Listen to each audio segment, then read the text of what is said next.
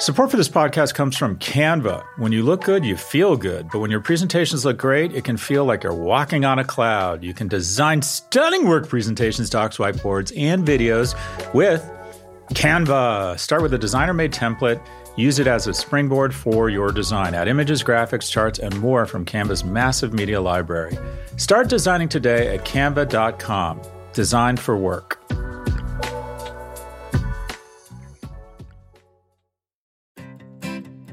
Support for this show comes from Slack.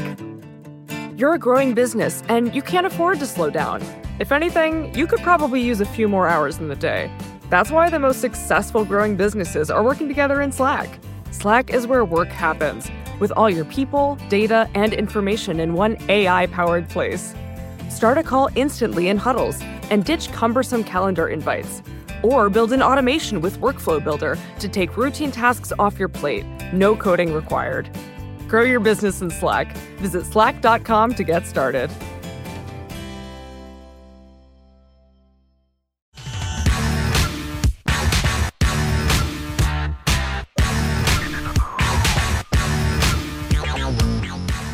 Welcome to the Prof G Pod's Office Hours. This is the part of the show where we answer your questions about business, big tech, entrepreneurship, and whatever else is on your mind. If you'd like to submit a question, please email a voice recording to officehours at profgmedia.com. Again, that's officehours at profgmedia.com. First question. Hi, Prof G. Tim Tortora here. I'm a CFO in network TV production, and I recently heard you talking about a $25 minimum wage. I generally think the idea of a minimum wage bankrupting businesses is BS and a scare tactic. But at the same time, a high national minimum wage that moves the needle in metropolitan America will spike inflation and kill jobs in small market America. It seems to me that the market solves for wages. And if you force a $25 wage nationally, West Virginia, for example, will forever be left in poverty because it can't compete on lower cost to increase jobs. And in New York City, it likely won't even move the needle for most people.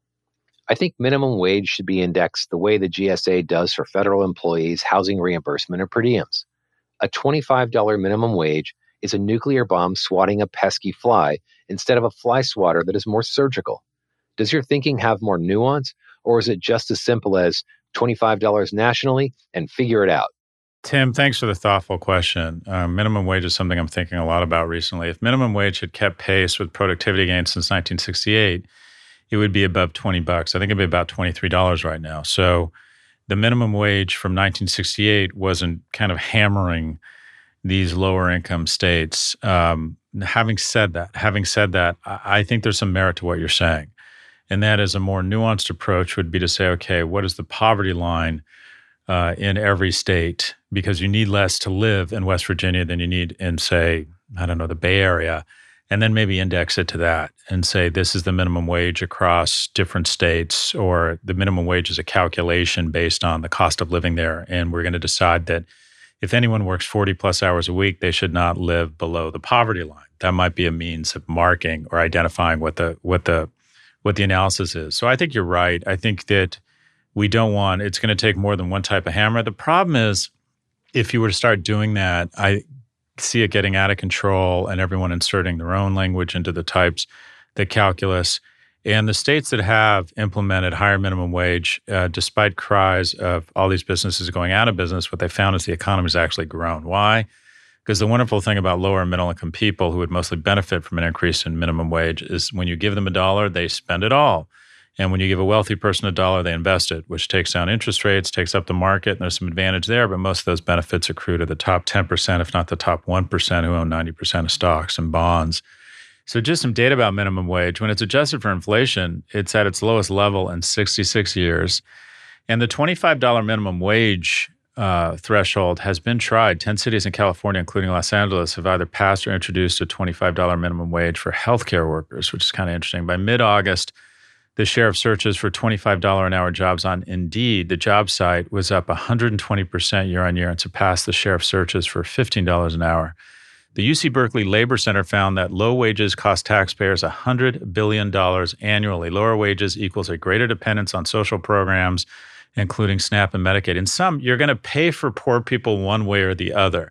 We found the $700 billion to bail out the richest cohort in America, small business people with PPP.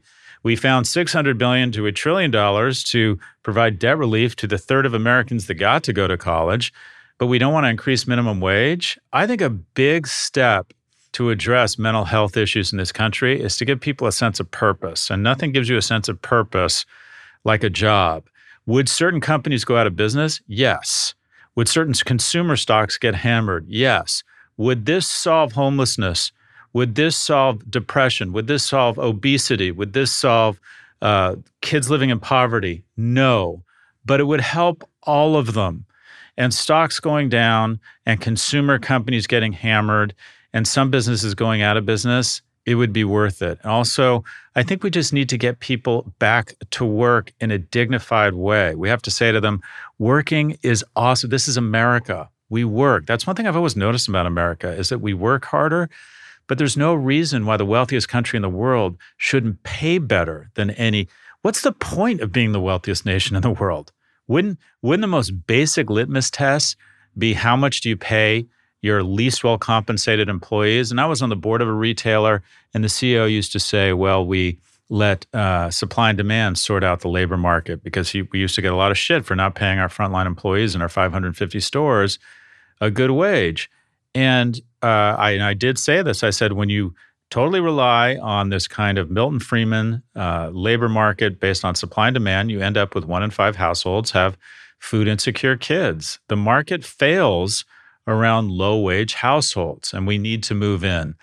Uh, it would be a better multiplier effect. They would spend all of it. They would spend all of it. There's not a lot of evidence that it destroys businesses. As a matter of fact, the economies and job growth has, has increased in nations with higher minimum wage. And just bringing it back to where it was in 1968 would be 23 bucks a share. I'd love to see a candidate run on this, but let me circle back. Noted Noted. Uh, it probably requires some more nuance at a state level. I hate getting into this though because it immediately becomes a political football.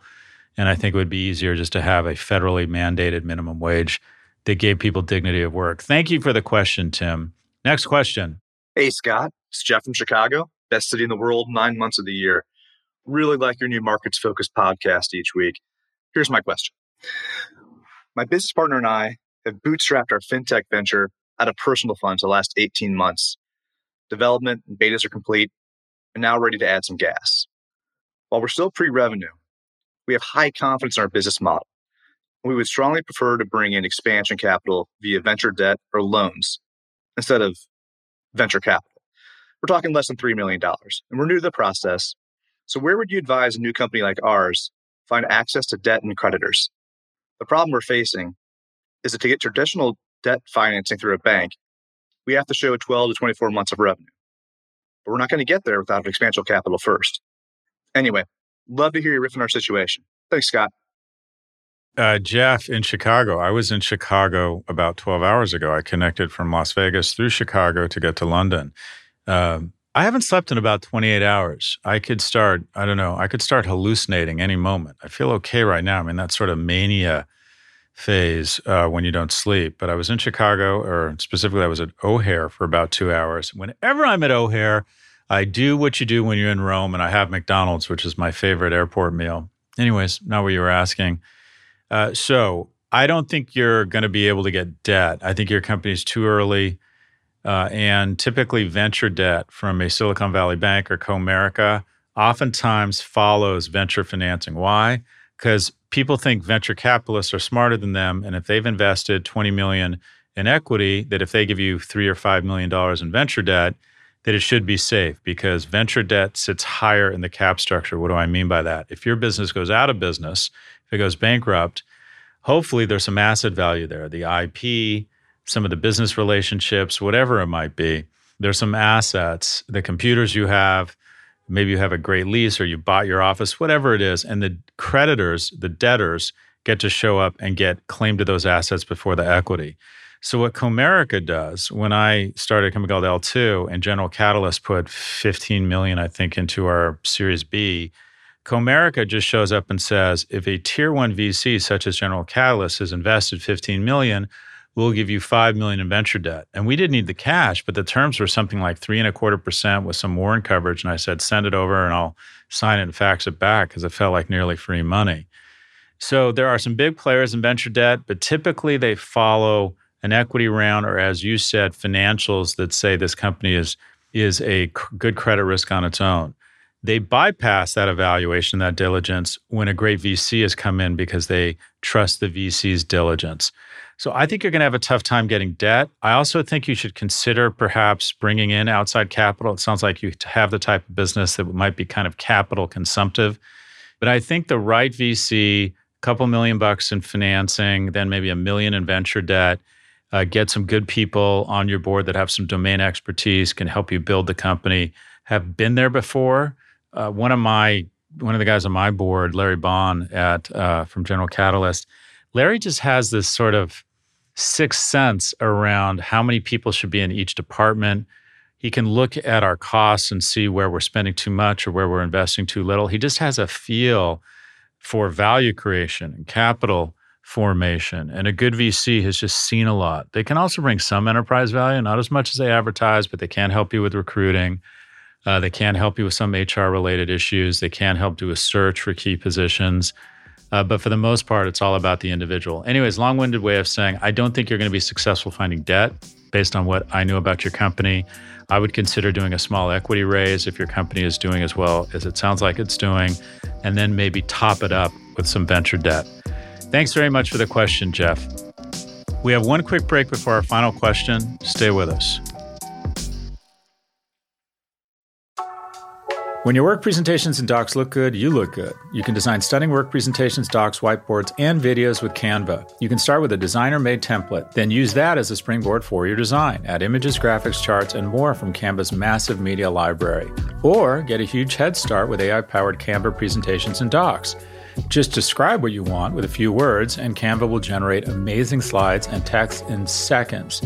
It's AI that anybody can use, no matter what department you work in or whatever work task you need to get done.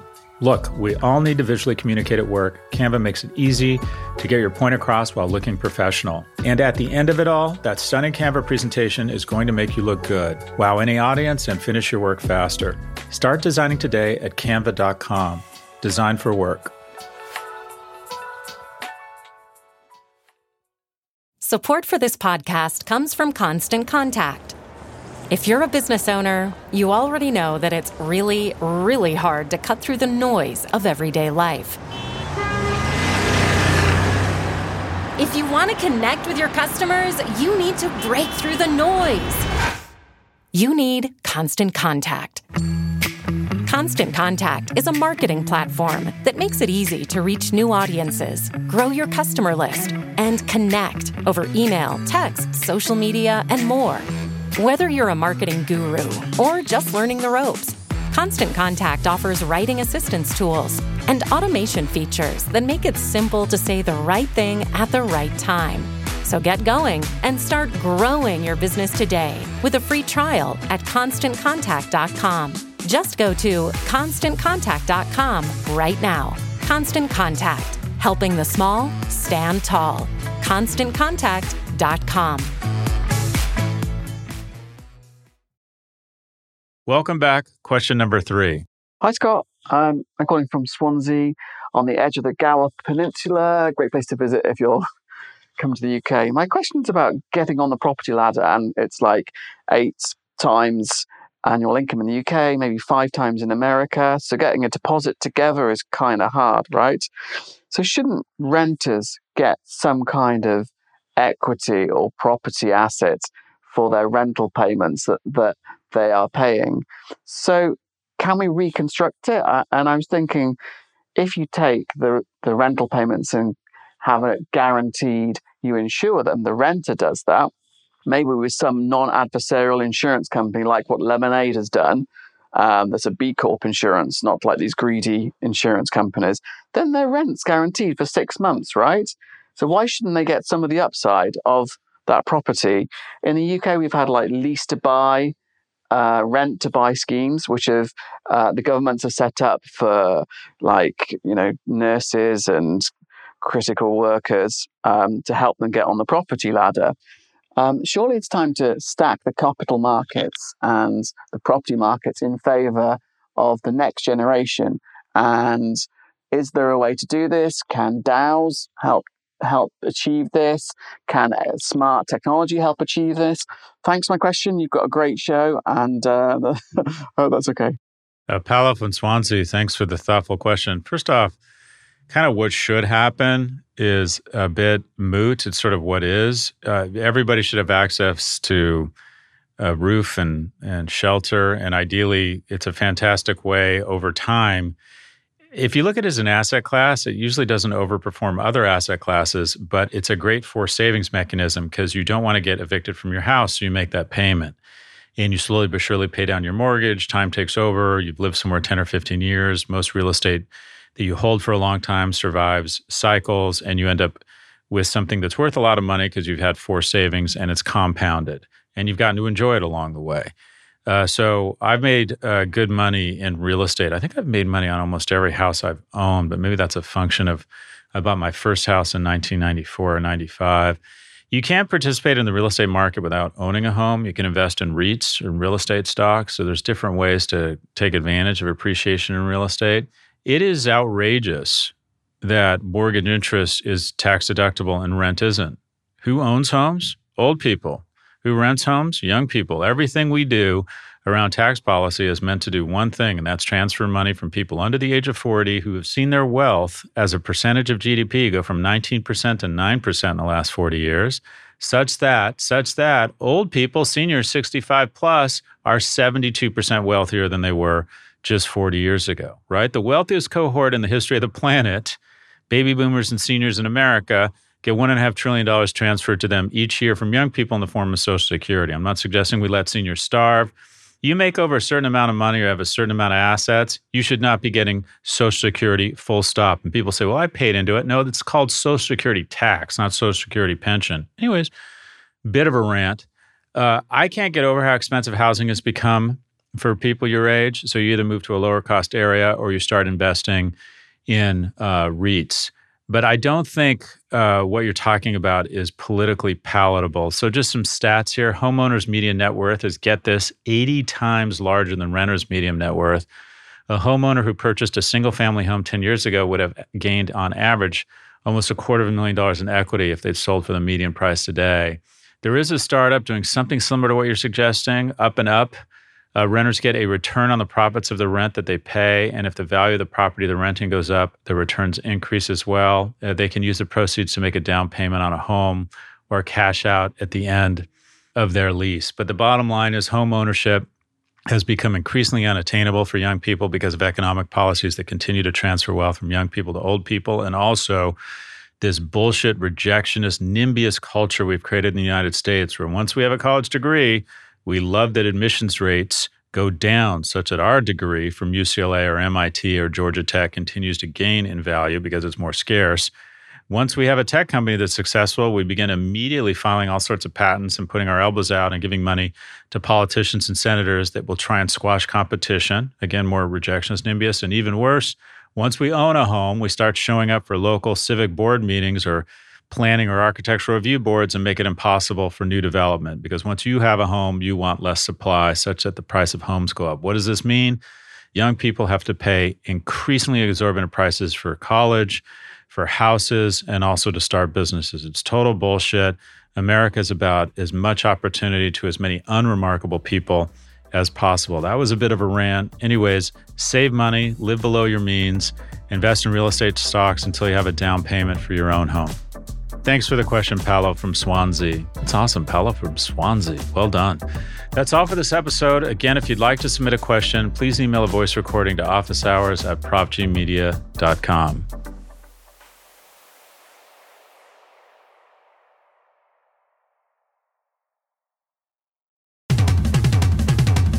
Our producers are Caroline Shagrin, Claire Miller, and Drew Burrows. Sammy Resnick is our associate producer. If you like what you heard, please follow, download, and subscribe. Thank you for listening to the Prof G Pod from the Vox Media Podcast Network. We will catch you next week. Thanks to Canva for their support. You're busy, there's no denying that, and we all wish for just a little more time in the day. So why not let Canva help you get your work done faster and more efficiently? You can get started with their AI powered presentations. Just describe what you want with a few words, and Canva will generate amazing slides in seconds. It's AI that anybody can use, no matter what department you work in or whatever task you need to get done. Finish your deck faster. Start designing today at canva.com. Designed for work.